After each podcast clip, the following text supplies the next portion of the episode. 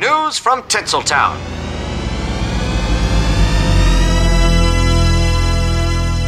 As it is Friday, we'll start with new stuff hitting theaters this weekend. Just one movie of note that would be Wonka. Timothy Chalamet stars in a musical origin story of a young and poor Willy Wonka. He's an aspiring magician, inventor, and chocolatier with dreams of opening a shop in a city known for its chocolate.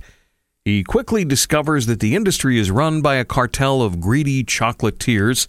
So Wonka must build a team to take down the cartel and win over the city's citizens with his wild confections.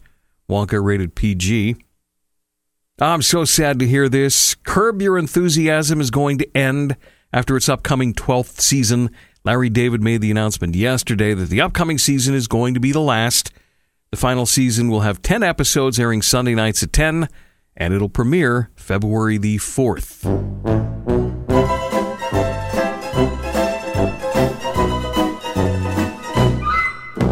Deadline Hollywood says Pete Davidson and Eddie Murphy are going to star together in a new Amazon film called The Pickup.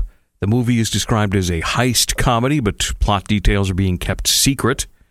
This one's from the New York Daily News. They say America's Most Wanted is returning to Fox with John Walsh and his son Callahan as the hosts.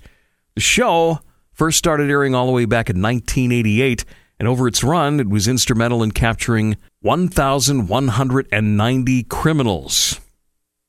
More information surrounding the passing of Andre Braugher has been released. His rep says the Emmy winning actor was diagnosed with lung cancer a couple of months ago. He died Monday at age 61.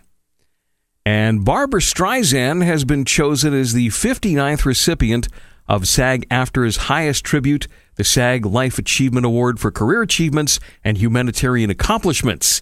Babs will be honored at the 30th Annual Screen Actors Guild Awards, which will stream on Netflix on February the 24th. And that's what's happening in the world of show business. Remember, if you missed my Hollywood report, it's available on demand from our website, thebusrocks.com. There you have it. News has never been softer.